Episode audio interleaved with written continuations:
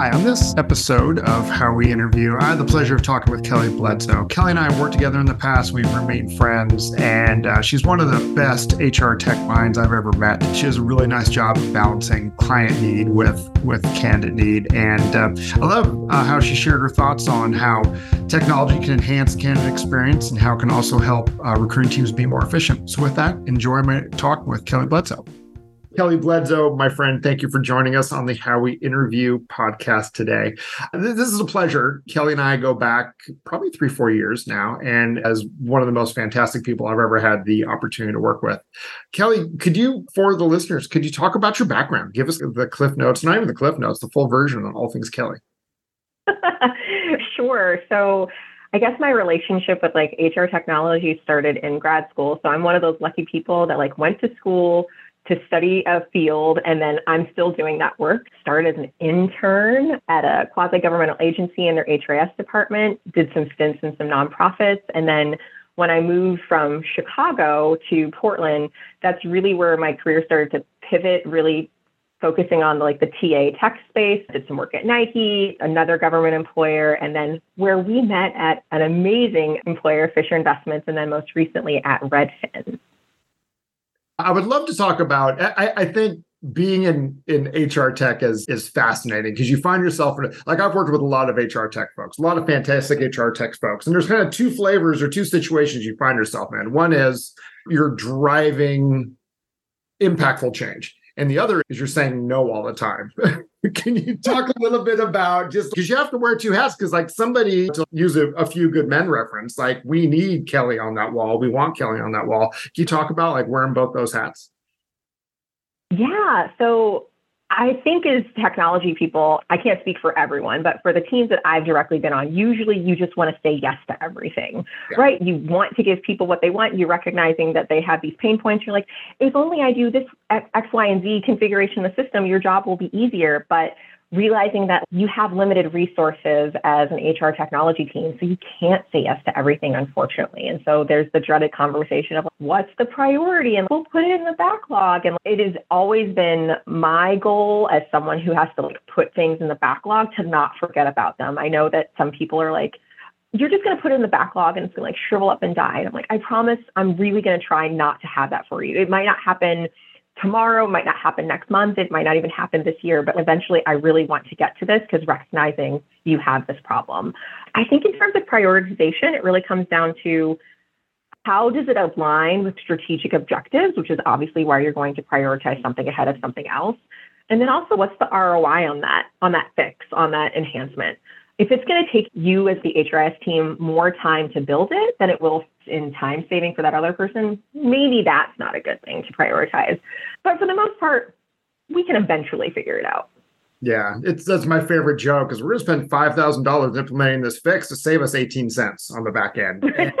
I think it's a really good way though to think about optimizing your system. And in HR tech, you've got two customers. You've got your business partners, which are probably the noisiest customer, and then you've got candidates. And I know one of the things that you and I have in common and we feel deeply about as a candidate experience. Can you talk a little bit about HR tech, specifically like recruiting HR tech and how that done well can impact the candidate experience? Yeah. So I would say, in terms of creating a candidate experience, there's been this sort of mindset, this shift in terms of think of it like a customer experience. If someone is online shopping for something, you want to create as little friction as possible to get them to convert. In a customer metaphor, that would be like to get them to buy something, and dealing with candidates to get them to convert is actually completing an application. And making these technology enhancements to remove friction from the process is really critical to what we're trying to do in terms of meet hiring goals. So examples of some high level configuration changes that you can make that are simple but lend to a really good candidate experience. One, maybe don't make people create a username and password immediately upon clicking the apply button. Let's just stop there in terms of candidate drop off. And there are some systems out there I'm looking at you, Workday and SuccessFactors, that do both of those things, which is terrible. Um, number two, do you have a way to engage with candidates who don't complete their application? So maybe you've acquired some of their contact information, but they're now incomplete. Can you follow up with them automatically, give them a nudge to complete the application process? And then the third thing is when they convert and finally submit their application, what are you doing to keep them engaged between that application submittal and either ultimately maybe dispositioning that person, but getting them excited about maybe other opportunities that they're interested in, or getting them excited until they get to that first recruiter phone screen. Yeah, and, and I think every one of those things is amazing. And common pain points, right? Nobody wants up an account to apply for a job, especially if you were never going to interact with that brand again. Let's say it doesn't work out, you don't get the role, and then what you get on the back end is the form letter. Thank you for applying. This is now the right. I, I would love how you interact with brands in your daily life because I, I got an email today. This is an aside, but it plays that I changed the oil of one of my vehicles six months ago, and they're like, "You're due to change your oil again." Should we just ship the stuff to you now? I love the fact that in an industry that isn't really known for like touchy feely customer management systems, the fact they would have enough good sense to re-engage people that have spent money with them in the past. And they know the timing because they saw what the date was in our first order. And it's crazy to me from like an employment standpoint we don't do that same thing with our candidates. We're constantly pushing and pulling. We're we're re-engaging candidates but maybe not even through our own systems like we're doing on linkedin or on Indeed or through just digital advertising. I'd love to talk a little bit about like the best ways to create lifelong relationships even with candidates that we've had to say no to. I'd love to hear your thoughts on that yeah, getting back to the earlier point about let's not make people create an account. I think that there is an opportunity for someone who like wants to remain engaged and get those like status updates. So maybe it's after they've after they've completed that application. Hey, do you want to um, receive updates about the status of your application? Give us a little bit more information, and we can do that for you. So I think that's great. In terms of that engagement piece, that's a CRM all day. That's a candidate CRM. And I want to be really clear when I say it's a candidate CRM because I have seen people and heard a CRM is a CRM is a CRM. Salesforce is like the number one client CRM for a reason because they're really good in terms of engaging and converting sales leads. A candidate CRM is designed specifically to engage and convert candidates. Like you mentioned, if it can't be like the job that they applied for today, maybe it's that job of the future. And the way you do that should really not require a ton of work on your recruiting team. I'd say, in terms of the best candidate CRMs that I've seen out the market today, there's a lot of automation built in. You pick maybe the sequence of messages that you want to send to people, but when someone applies, they go on this journey. And so you're going to send them engaging content. If someone gets dispositioned, but they're qualified for another role, you're going to put them into a different um, workflow and they'll be on this different journey ultimately the goal is to eventually get that person a job if they're qualified.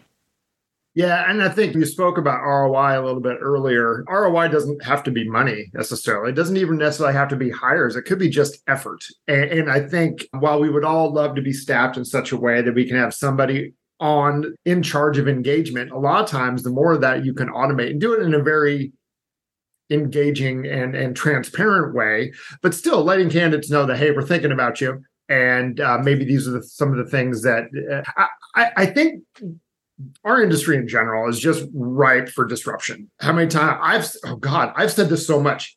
At this place I worked prior, we did it this way, and the problem with that is, is you're not really doing anything new. And so, uh, if time has given me any gifts, one of them is just like the, the the willingness to poke at things that we've all accepted as as candidate. Rejection letters is a great example give me 50 rejection letters. They look and sound exactly the same. They have, by and large, the same structure, the same topics they hit, the same amount of characters. It'd be awesome if somebody came in with, even if it's AI powered, a way to have a very conversational discussion with somebody about why they didn't get the role, what they may or may not be missing without giving them feedback, and then giving them something to point towards in terms of improvement or a future with your organization. I will step off my soapbox. But I am getting to a point. One of the one of the things is, and one of the things I've loved working with you on is that you're so open-minded and, and willing to consider the possibilities about HR tech can not only improve the candidate experience, but make the lives of your peers easier on the recruiting side any kind of life hacks that you've seen in your last two or three employers about ways that you can not only improve the candidate experience, because it doesn't have to be one or the other. It's not if we improve the candidate experience, it's going to make my recruiters' lives hell. Any ways that you can improve the experience while also making the team more efficient? Ooh, um, you should be able to do both. I, I, think that there's, it doesn't have to be this adversarial relationship, right? Where if we help candidates, we're going to hurt recruiters. And if we help recruiters, we're going to hurt candidates. So you should certainly be looking for solutions that find the best of both of those solutions, helping both candidates as your external stakeholders and your recruiters as your internal stakeholders. I think the things that do both of those really well, we touched on a little bit in terms of like automation. So automation in like your sequencing campaigns back to someone who's responsible for engagement. I think that engagement person should be responsible for content creation and coming up with really compelling messages, but don't make them send the messages. Put those bad boys on an auto campaign.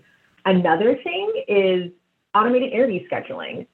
I'm seeing zero downsides uh, to automated interview scheduling, wherein you allow a qualified candidate to self schedule an interview and then it just shows up on that recruiter's calendar. There is certainly like a time and a place for those, we'll call them like coordinator roles in terms of creating that really white glove experience, but scheduling just an initial recruiter interview, I think that we've reached the point where people are comfortable having virtual meetings or even just like self scheduling a meeting in person. You can get a technology to do that. Ideally, you'd get a technology that has uh, calendar and interview scheduling integrated into it, as opposed to having a third-party scheduling tool. But some don't, in which case that is why you have your good times of the world and your paradoxes of the world, or your roosters. So you do have those third-party scheduling tools. Um, trying to think of things uh, that make the candidate experience better and the recruiter experience better. Oh, offer letters. So the ability to pull in different pieces of relevant information um, like a mail merge in a Word document. The offer letters just pull in all the relevant information. So a recruiter isn't manually sitting there and typing and manipulating. And then the ability for that offer letter to be sent and then signed via DocuSign, a, a big win for candidates as well as big, a big win for recruiters.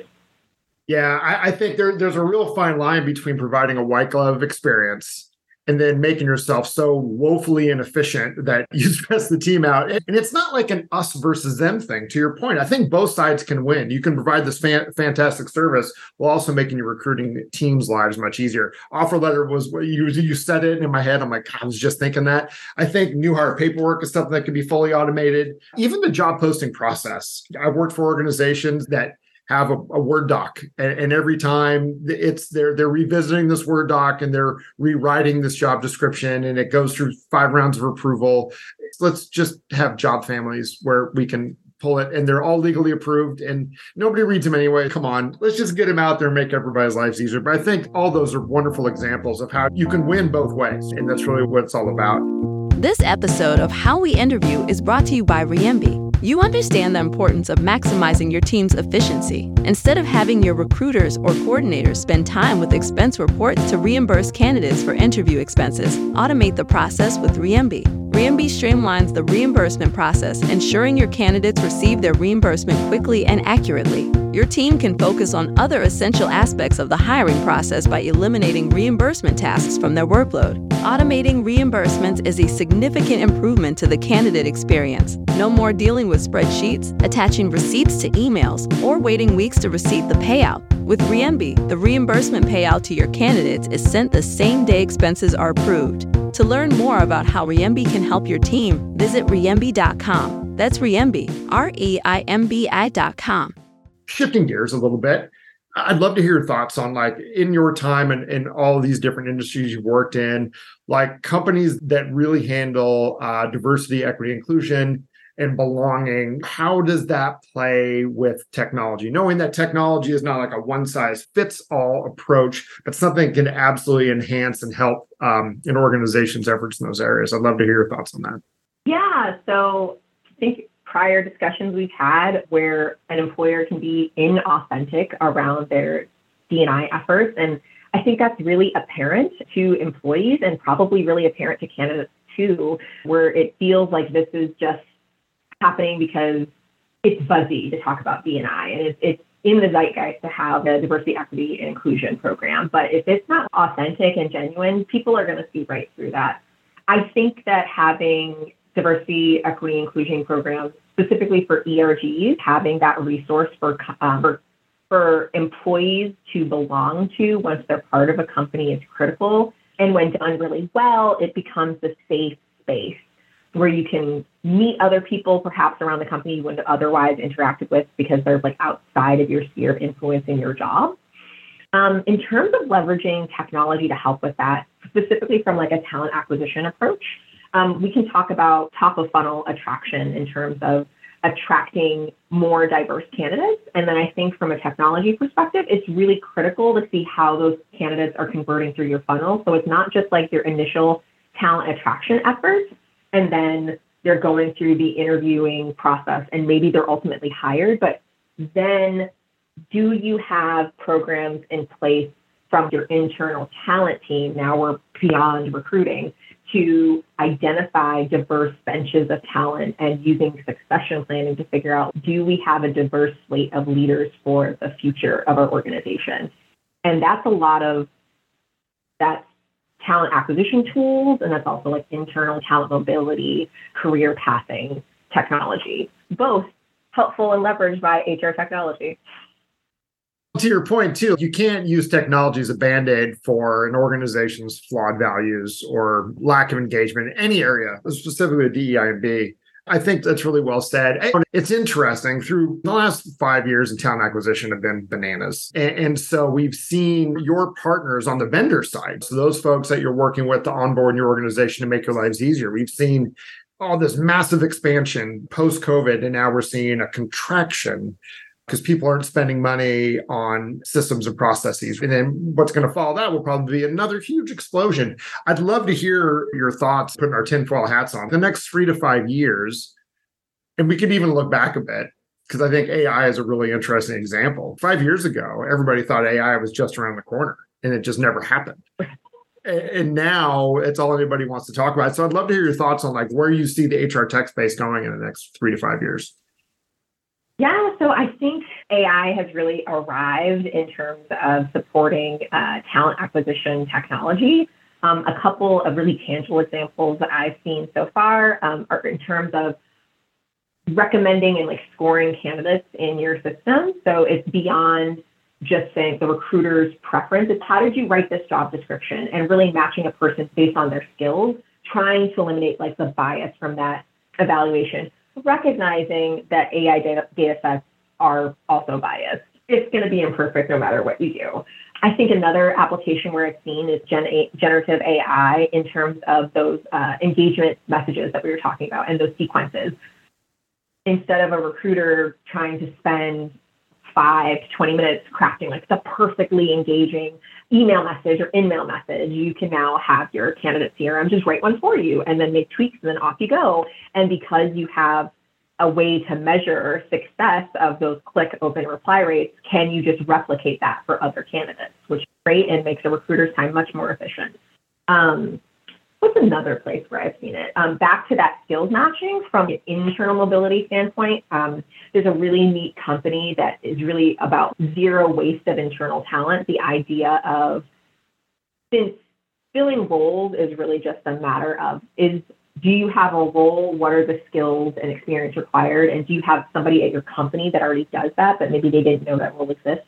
Matching those people to those roles inside your company. Maybe if you've overhired, you can redeploy folks instead of just laying them off. Yeah, it's we've onboarded systems before that kind of match opportunity with candidates' resumes. If we were posting a job before we click post, if we did a quick check and said, You've got these four people internally that match this role perfectly, I don't know. If nothing else, maybe we should have a chat. And, and, I think it is, I've worked for massive organizations that don't have an internal talent management system. Their talent management system is going to LinkedIn to search who at your company has those skills. And that's, that sounds like a very shocking thing. I think it's really common. That's not surprising. These systems are very powerful and they're wonderful, but getting back to that question around ROI, they're very expensive and organizations need a way to figure out how to best invest those those dollars for their recruiting tech or their HR tech. I'd say one of the things that I've been working on, at least in the recruitment space, is to help inform those decisions is a proof of concept for the cost per applicant and a cost per hire, as well as like how your various sources are converting just to help better influence that conversation. And I didn't realize that was like this visionary thing. I just assumed that people were already doing it. Nope. Yeah. So many organizations, to your point, where it's, yeah, we're just going to figure out who has these skills by looking at our own employees on LinkedIn. Very many organizations, I think, have struggled with the idea of how do we quantify how much it costs to hire someone? Yeah, it's you've heard me say this on the job before. Is like we need to show them where it hurts, and typically where it hurts is is, is dollars. So, what's the mm-hmm. cost of an empty seat? What's the cost of production of, of roles that are left open? So if somebody's got three good candidates and can you go get me 10 more? And that takes 90 days. How much that costs on the back end? I know it's a sunk cost but still a cost. And is the difference between the three candidates you have now the bird in the hand worth going back out and trying to beat in the bushes for more? It rarely is. And i think doing it in a way that's not punitive but showing people that there is a, an expense, hidden or not, to these decisions that are made. I, I, think that's really well said. Not related to your role, but you get pulled into these discussions all the time. I'd love to talk about data as a means of troubleshooting a candidate experience or an interview process, right? You've got a hiring manager that wants nine rounds of interviews. I would love to hear your thoughts on on how you've used data in the past to fine tune your interview processes.